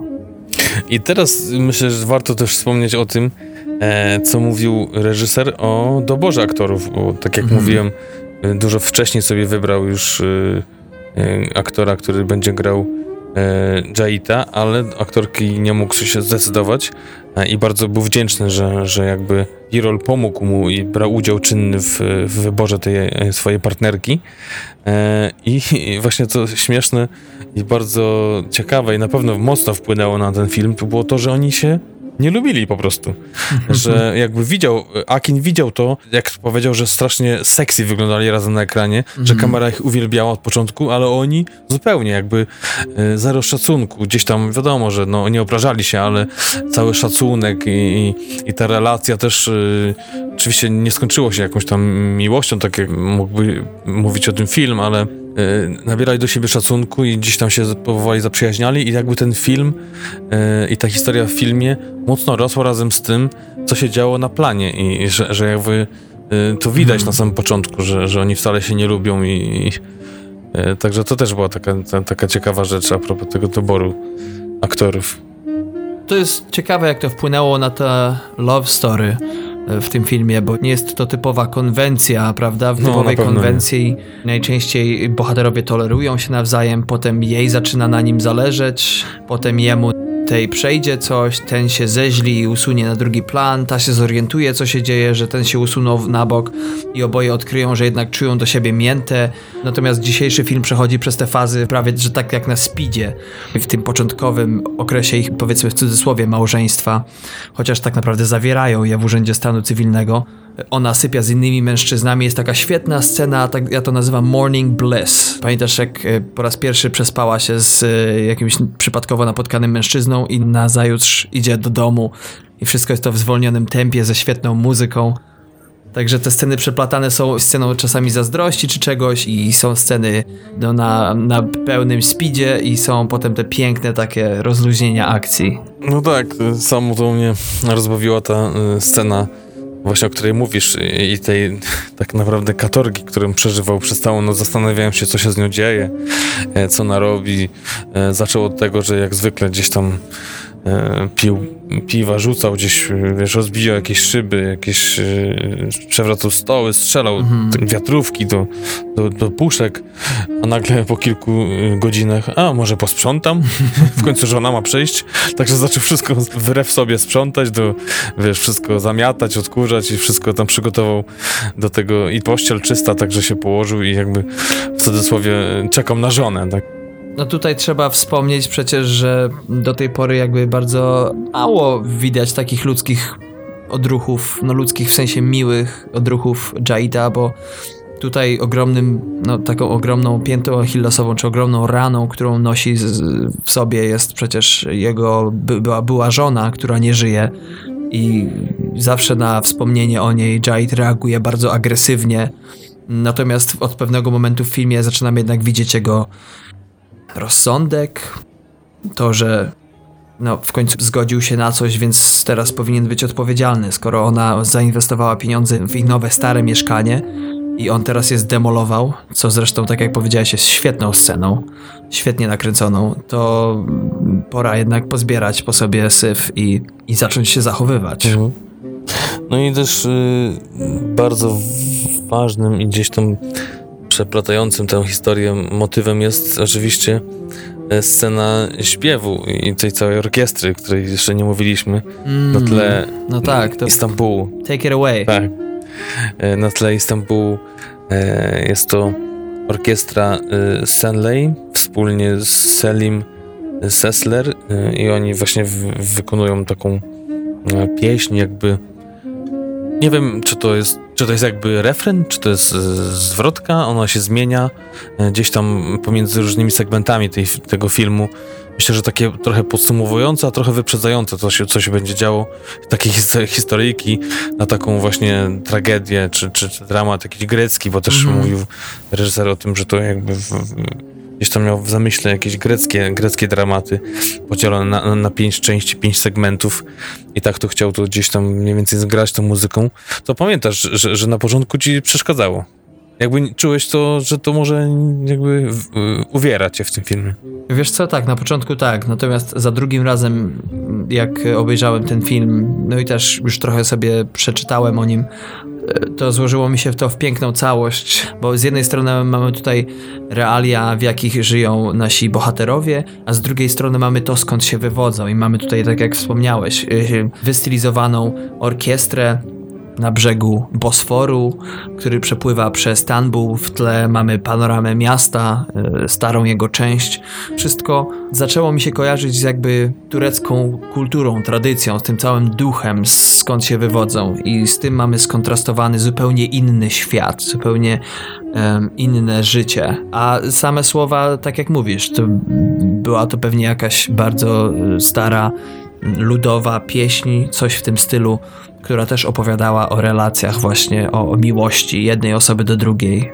I, I to w tym filmie nakłada się świetnie. Moim zdaniem jest to świetny przerywnik, bo ten film, który trwa no, dwie godziny praktycznie, tego przerywnika nie ma oprócz tych właśnie interlud. No tak, z racji tego, że, że dość intensywny jest to film i dużo się dzieje na, na polu takim no, akcji, ale też przede wszystkim emocjonalnym, to takie przerwy chwile oddechu no, dość, są dość skazane żeby gdzieś tam mhm. emocji nie, nie, nie przekroczyć i gdzieś ten odbiór byłby w miarę zrównoważony i przed kolejną porcją dramatycznych e, wydarzeń, żeby, żeby sobie odetchnąć. Też ciekawe jest a propos Stambułu, jak już mówimy o Stambule, nie będziemy za dużo się roz, rozwodzić od tego, co tam mm, się dzieje, ale o tym, jaki problem miał z, z wjazdem tam nasz główny bohater. Tak, tak. Bo... A tam coś, coś było z y, wojskiem, tak? Tak, tak, bo to y, ja już kilka lat temu poznałem takiego Turka, który też mieszka w Niemczech i, i mówił właśnie, że, że musiał obowiązkowo, y, z racji tego, że urodził się w Turcji, musiał obowiązkowo odbyć y, służbę w armii, żeby tam potem mógł przyjeżdżać i, i tego właśnie nie zrobił e, Unel i niestety miał zakaz wjazdu do, do, do Turcji z, z racji właśnie tego, że nie odbył tej służby obowiązkowej. E, no i był taki problem aż do końca, praktycznie w ostatniej chwili, przed zdjęciami w, w, w Stambule. Objęła go amnestia i e, też był bardzo szczęśliwy, gdyż po 10 latach przerwy mógł, mógł odwiedzić swój kraj i jakby miasto Mersin, e, w którym się urodził. Tak. No tu wracając jeszcze do relacji głównych bohaterów, to ewoluuje ona bardzo ciekawie, bo wpierw u Jaita widzimy te zmiany wewnętrzne. Jest taki moment, w którym on gra w e, jakąś grę planszową z jego nowymi, w cudzysłowie, braćmi. Mężczyźni rozmawiają o tym, jak to jest nowe miejsce, do którego mogą się udać i że on z nimi może też pójść. On się pyta, co to za e, miejsce. Oni mówią, burdel A mówi, czemu wy nie, nie sypiacie z żonami? I nagle y, jeden z nich wzburza się mocno mówi, nigdy nie mów o naszych żonach i sypianiu z nimi w jednym zdaniu. A po chwili wchodzi jedna z ich żon do pokoju, to mężczyźni nagle y, zaczynają udawać, że rozmawiali o piłce nożnej, że tam, o tak, Galatasaray w tym roku to będzie tam numer jeden. tak, to jest tak, też ciekawa sprawa. Ciekawy bardzo scena i moment. Hmm? No ale potem jest scena, pamiętasz, w kuchni, kiedy ta y, ugotowała mu świetny obiad, kiedy ona podczas tego obiadu, tej kolacji y, mówi, że słuchaj, moja matka zapytała się o dzieci. I nie bój się, nie bój się, powiemy jej, że jesteś bezpłodny. To zresztą będzie dobra przyczyna do rozwodu. tak, no tak. i wtedy chyba jak na dłoni widać u Jaida tak naprawdę w którym momencie, y, jeśli chodzi o ten związek, on się znajduje. No właśnie to jest y, to, co też czasami y, ja mam z tym nie tyle problem, co y, jakby próbuję czasami to zrozumieć, że e, jak się mówi, że facet myśli, że kobieta się po ślubie nie zmieni, a kobieta myśli, że się facet właśnie zmieni, a jest na odwrót, to tutaj facet tego nie rozumie, że ona powiedziała przed ślubem, że będzie taka, taka, taka, to będzie chciała to, tylko nagle właśnie odwrotnie do tej teorii która tak naprawdę chyba wszędzie ma zastosowanie. Dziwię się, że jakby w, w, niej tam nic, nic nie pęka, nic się nie zmienia. Przynajmniej na zewnątrz mm. i jakby ona nie idzie w tym kierunku, żeby gdzieś tam być bardziej... Dokładnie, w końcu i w niej pęknie, no w końcu nie, tak. nie ma takiego materiału, prawda? Który by nie pękł. No, ale z drugiej strony dochodzi do takiej dramatycznej sceny, kiedy ona mówi mu, że jeżeli się prześpimy, no to będziemy naprawdę mężem i żoną. Mhm. I jest to koniec dla, przynajmniej dla niej, jeśli chodzi o jej życie, jakie ona chciała, czyli to frywolne. Ona mu kiedyś mówi podczas jednego, jednej z pierwszych rozmów, że ona chce żyć. Tak? Mhm. Chce uprawiać seks z kimkolwiek, chce robić co chce, co na co ma ochotę. No i tutaj dochodzi do pierwszego poważnego konfliktu. No tak, jeszcze tak myślę, co tutaj z takich ciekawostek a propos scenariusza, bo mówił o tym reżyser iż y, no, pomysł miał na film 10 lat wcześniej. E, co ciekawe, nie wiem jaki to miało związek, ale bo tego nie wytłumaczył, ale zaczął pisać zaraz po atakach e, w 2001 roku na Nowy Jork terrorystycznych, to wtedy zasiadł i w ciągu roku mniej więcej napisał scenariusz, ale też dla niego ważny jest moment prób, które trwały właśnie i przesłuchań. Trwało to przez trzy tygodnie, gdzie bardzo dużo pozmieniał, bardzo dużo I mocno ten scenariusz ewoluował, właśnie mocno idąc w kierunku aktorów, którzy grają i pomysłów, jakie oni mają, ich osobowości, gdyż no tak jak mówił, że, że, że głównego bohatera Unela, y, aktora znał i wiedział jak się ubiera, wiedział jak chodzi, ale bardziej było problemem, czy ten może nie problemem, ale, ale y, wyzwaniem to, co zrobić z, z, jego partnerką. I to tak właśnie trwało przez te trzy tygodnie i to sobie bardzo chwalił ten, ten czas, e, ale mówi, że już potem, jak już y, wchodzi na plan, to już nie lubi. Już nie lubi nie wiedzieć, co się będzie działo, e, więc wszystkie zmiany wprowadza dużo wcześniej, mm. ale już jak jest na planie, oczywiście, jak coś się mocnego zadzieje, to tak jak zakładam ta scena, gdzie był pijany, E, Unel, no to też gdzieś tam próbuje być elastyczny, ale jednak e, no, mniej niż, e, niż wcześniej. No i właśnie w ten sposób lubi pracować z aktorami generalnie przy swoich filmach, robiąc te, te próby i potem łącząc to z tym, co wychodzi w trakcie kręcenia już na planie. I tak to wyglądało właśnie przy okazji tego filmu. Bardzo rzadko ludzie sobie zdają sprawę z tego, że bardzo wiele filmów poświęca ogromną ilość czasu na próby, co akurat chwali się reżyserom, bo potem wiadomo z czym się ma do czynienia, ale to ciekawe a propos tego, że ale pamiętasz, co innego ma i inną zupełnie filozofię ma Lantimos a propos filmu Lobster. No tak. I w ogóle pracy przy swoich filmach. On lubi nic nie powiedzieć nikomu. Tak, i w ogóle nie robi żadnych przesłuchań ani prób. Dokładnie, ale to ciekawe a propos e, Akina, mm, bo przecież jego oryginalna wersja filmu trwała około 4 godzin. No tak. I dopiero potem skrócił to wszystko do, tej, do tych niecałych dwóch. Mm, także ciekawe, ile się napróbowali. I jakie sceny zostały wycięte. Dokładnie. E, tak powoli zbliżamy się ku końcowi, jeśli chodzi o rozmowę dzisiejszą na temat tego filmu. No ale zanim dobiegnie to końca, to warto przecież przedstawić nagrody, które ten film zdobył, bo przecież nie były one nic nieznaczące, prawda? Oczywiście, to zawsze to jest jakiś wyznacznik, przynajmniej dla producentów i też y, no bardzo często widzowie się tym y, kierują i tutaj warto wspomnieć przede wszystkim y, właśnie Nagrodę Złotego Niedźwiedzia, zarówno dla filmu, oczywiście na festiwalu w Berlinie, nagrodę główną, ale też i nagrodę krytyków, także to też jest dość znaczący tytuł, czy też nagroda, mhm. ale również na festiwalu, mm, na Europejskim Festiwalu Filmowym, również y, zarówno film, jak i reżyser zdobyli główne nagrody, a przecież y, współzawodniczył ten film z takimi produkcjami jak Vera Drake, czy też Bad Education Romodowara, a także y, nagroda główna e, za film w 2005 roku na festiwalu w Hiszpanii, nagroda Goi. Tak. No zresztą ten film ogólnie zdobył około 25 nagród. W tym zdominował przecież niemieckie nagrody filmowe, bo tam i film, i aktor, i aktorka, i reżyser, i zdjęcia zostały, zgarnęły całą pulę.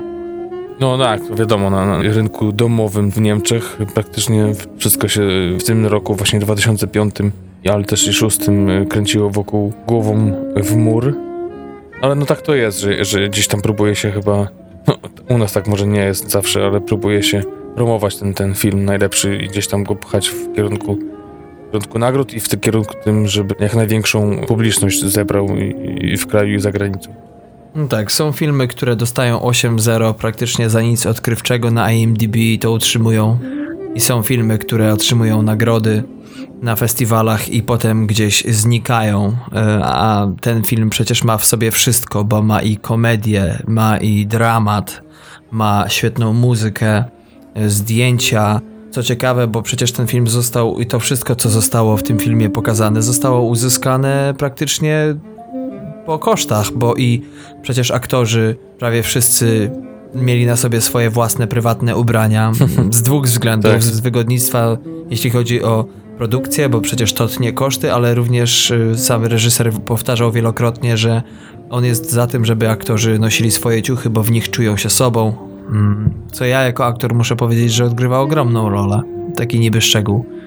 E, no i co, co tu jeszcze dodać do tego filmu? Może Patryk, jeśli chodzi o ciebie, plusy, minusy i werdykt końcowy. No, na pewno na plus można uznać to że jest to melodramat bardzo niesztampowy, bardzo łamiący właśnie zasady tak naprawdę e, typowego melodramatu. Dla mnie to jest taki melodramat na wstecznym.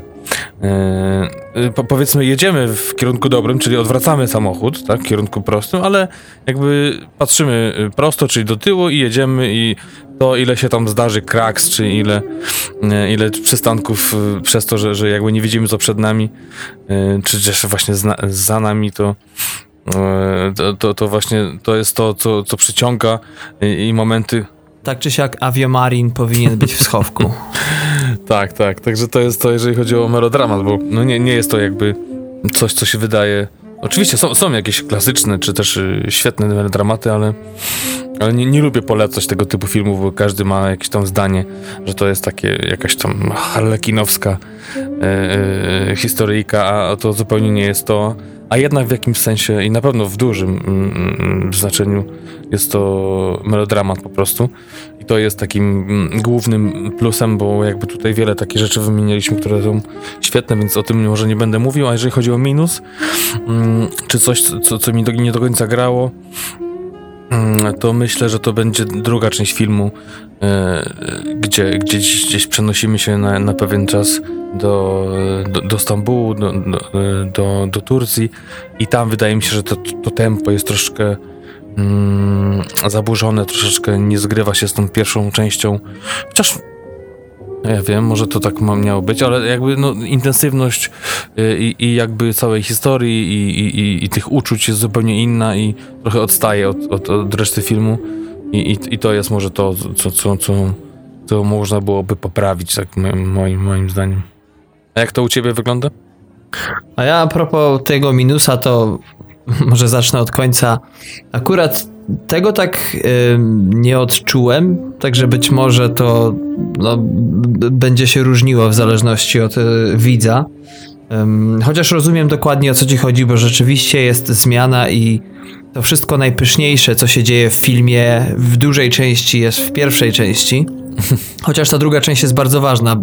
Mhm. Ta pierwsza część nie miałaby sensu bez tej drugiej. Oczywiście. Natomiast y, jeśli chodzi o minusy, to jest jedna scena mm, przemocy, tak to nazwę, mm, głównej bohaterki w stosunku do samej siebie.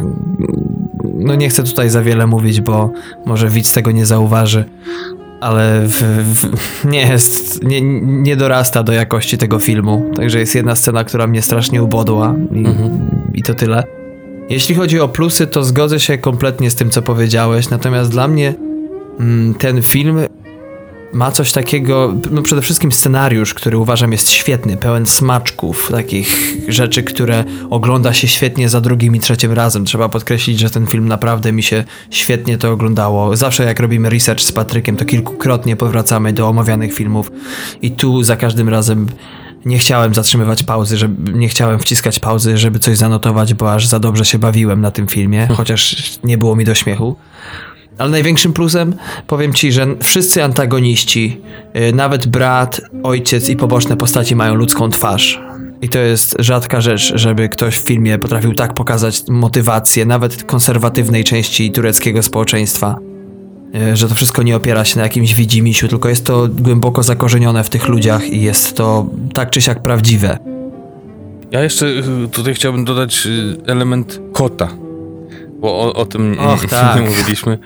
E, czyli to, co przypadkiem się, się, znaczy wcale nie był jakby e, zamierzony, zamierzony i wcale nie było żadnego castingu na kota. Po prostu kot e, w scenie, w scenach e, w Stambule kręconych pojawił się na ulicy, czarny kot gdzieś tam przemykający między aktorami e, przez całą scenę e, i to zostało zostawione jako właśnie taki symbol Istambułu i, i jakby nieodzowny element tego krajobrazu. E, także to e, mi się podobało i jeszcze, no tego nie widać w filmie, ale już jakby jak się bardziej wczytujesz w, w produkcję, to to, że na przykład taksówkarze, którzy występowali w tych scenach y, kręconych w, w Stambule, y, to wcale nie byli ludzie, aktorzy wybrani gdzieś na castingu, to, to byli prawdziwi taksówkarze, którzy jeden z nich miał odebrać y, właśnie Sibel, mhm. a drugi właśnie Uncela z lotniska i oni zostali wybrani do nakręcenia tych scen i, i tyle właśnie, to, tak mi się to podobało, że taki element prawdy kolejny w, w tym filmie no, takiej szczerej, najszczerszej. E, a propos, a propos właśnie takich plusów. Tak, to prawda. No, a propos tego kota, to świetna rzecz, że reżyser zostawił te ujęcie, bo przecież koty to jest niejako symbol Stambułu. Zresztą myśmy w lipcu opowiadali o premierze filmu, Dokładnie. który wszedł do polskich kin 28 lipca, Kedi, Sekretne mhm. życie kotów, które właśnie podąża śladami czterołapnych futrzaków. Takie i to chyba y, tyle, jeśli chodzi o ten film. Patryk, ocena końcowa od 0 do 15? Yy, wiesz co, mówisz, że to jest twój ulubiony. Na pewno, na pewno trafię do, do mojego top 20 na, na 100%, a, a z racji tego, że nie mam ustalonego top 10 czy top 5, a już tym bardziej najlepszego filmu, yy, to to jest naprawdę ścisła czołówka u mnie i 14,5 Czter, no, no 14, dobra, zostawmy przestrzeń na jakieś tam inne filmy, to może się trafią, ale także takie między 14 a 14,5 zostawmy 14 na 15, to jest moja ocena tego filmu. Tej perełeczki, naprawdę. Która się nie, nie spodziewałem, bo, yy, bo to jest to, że wiesz, wiele tych filmów widzieliśmy, wiele mamy zaplanowanych gdzieś na przyszłość yy, do podcastu, ale czasami się trafią tak jak to zupełnie przypadek i jakby to jest też jest y, coś niesamowitego w tym podcaście, że, że, że gdzieś tam znając trochę kino, trochę oglądając i trafiam na, na takie perełeczki z, zupełnie przypadkiem. Dlatego warto oglądać filmy, warto iść do kina albo warto słuchać podcastów, bo można się coś dowiedzieć ciekawego, o czym podcaster dowiedział się przez przypadek. tak jest. Y, mówiąc, że to jest mój ulubiony film, oczywiście żartuję, bo zawsze jestem pod wpływem tego filmu, o którym akurat y, robimy odcinek, więc Póki co ostatnio to on na mnie największe piętno odcisnął. Natomiast y, dałbym mu mocne 14. Czy, czy chciałbyś, mhm. Czyli, czyli źródła jeszcze nie, nie ruszyło? Jakby... Nie, źródła jeszcze nie ruszyło, ale się. źródło Aha. jest, y, no tak, temat na inny podcast, tak? Nie ciągnij mnie proszę tu za tak. język.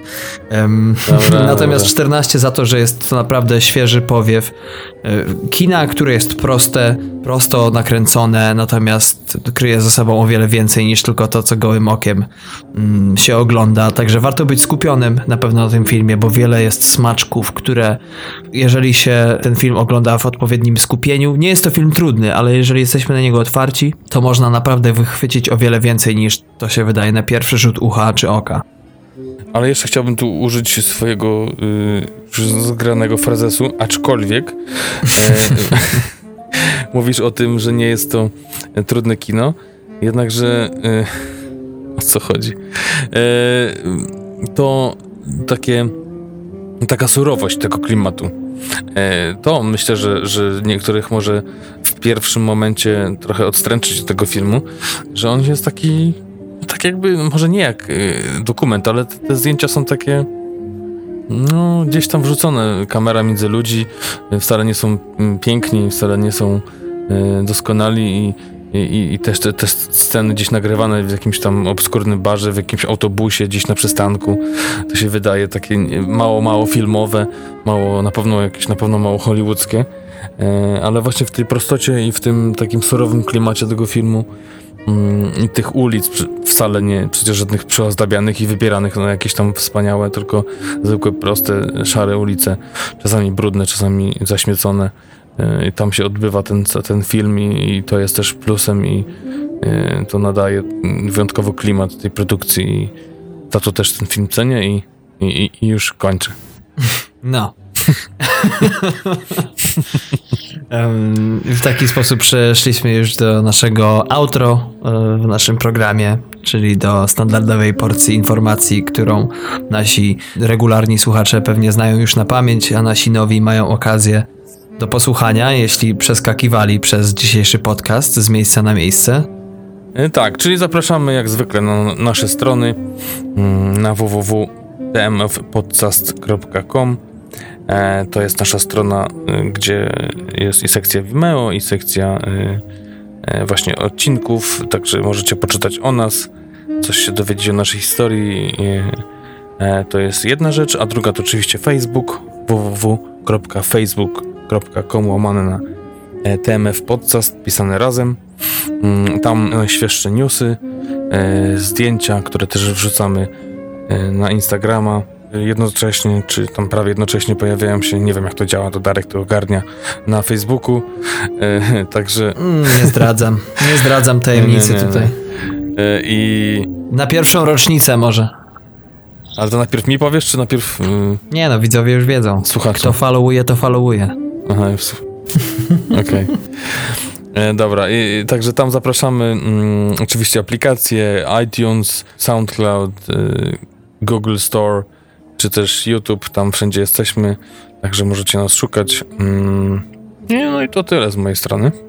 A z mojej strony dodam jeszcze to, że następny 11,5 odcinek ukaże się 3 października, czyli dokładnie za tydzień i będę go prowadził ja w nowej formule, z którą mieliście okazję, ci, którzy mieli okazję, to mieli się zapoznać e, tydzień temu. Patryk prowadził tak zwany odcinek islandzki.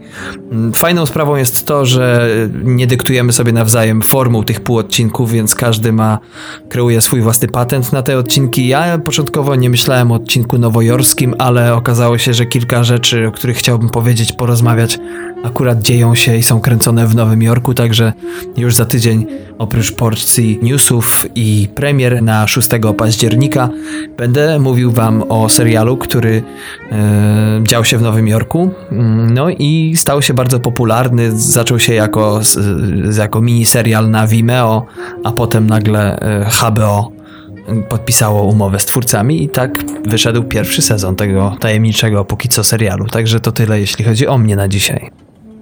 Zapraszam serdecznie. A ja tylko się pożegnam i kończymy, także wracajcie do swoich obowiązków, tudzież odpoczywania. Eee, no, póki co utrzymujemy co tydzień nasze odcinki i chcemy, żeby tak było jak najdłużej. Eee, cieszymy się, że jesteście, że mamy jakiś odzew od, od, od fanów, jakieś pytania, sugestie, także cieszymy się z każdej takiej waszej ingerencji w nasz podcast. Na pewno będziemy w kontakcie, w dialogu z wami. I tyle na dziś. E, dziękujemy za wcześniej, zapraszamy na później. E, jesteśmy tutaj z wami i do zobaczenia, do usłyszenia. Trzymamy się razem. Polska gola. tak jest. Już niedługo mecz, także trzymamy kciuki. E, a za dzisiaj mm, dziękuję ja, czyli Patryk. Oraz ja, czyli Darek. Do zobaczenia. Do usłyszenia. Cześć.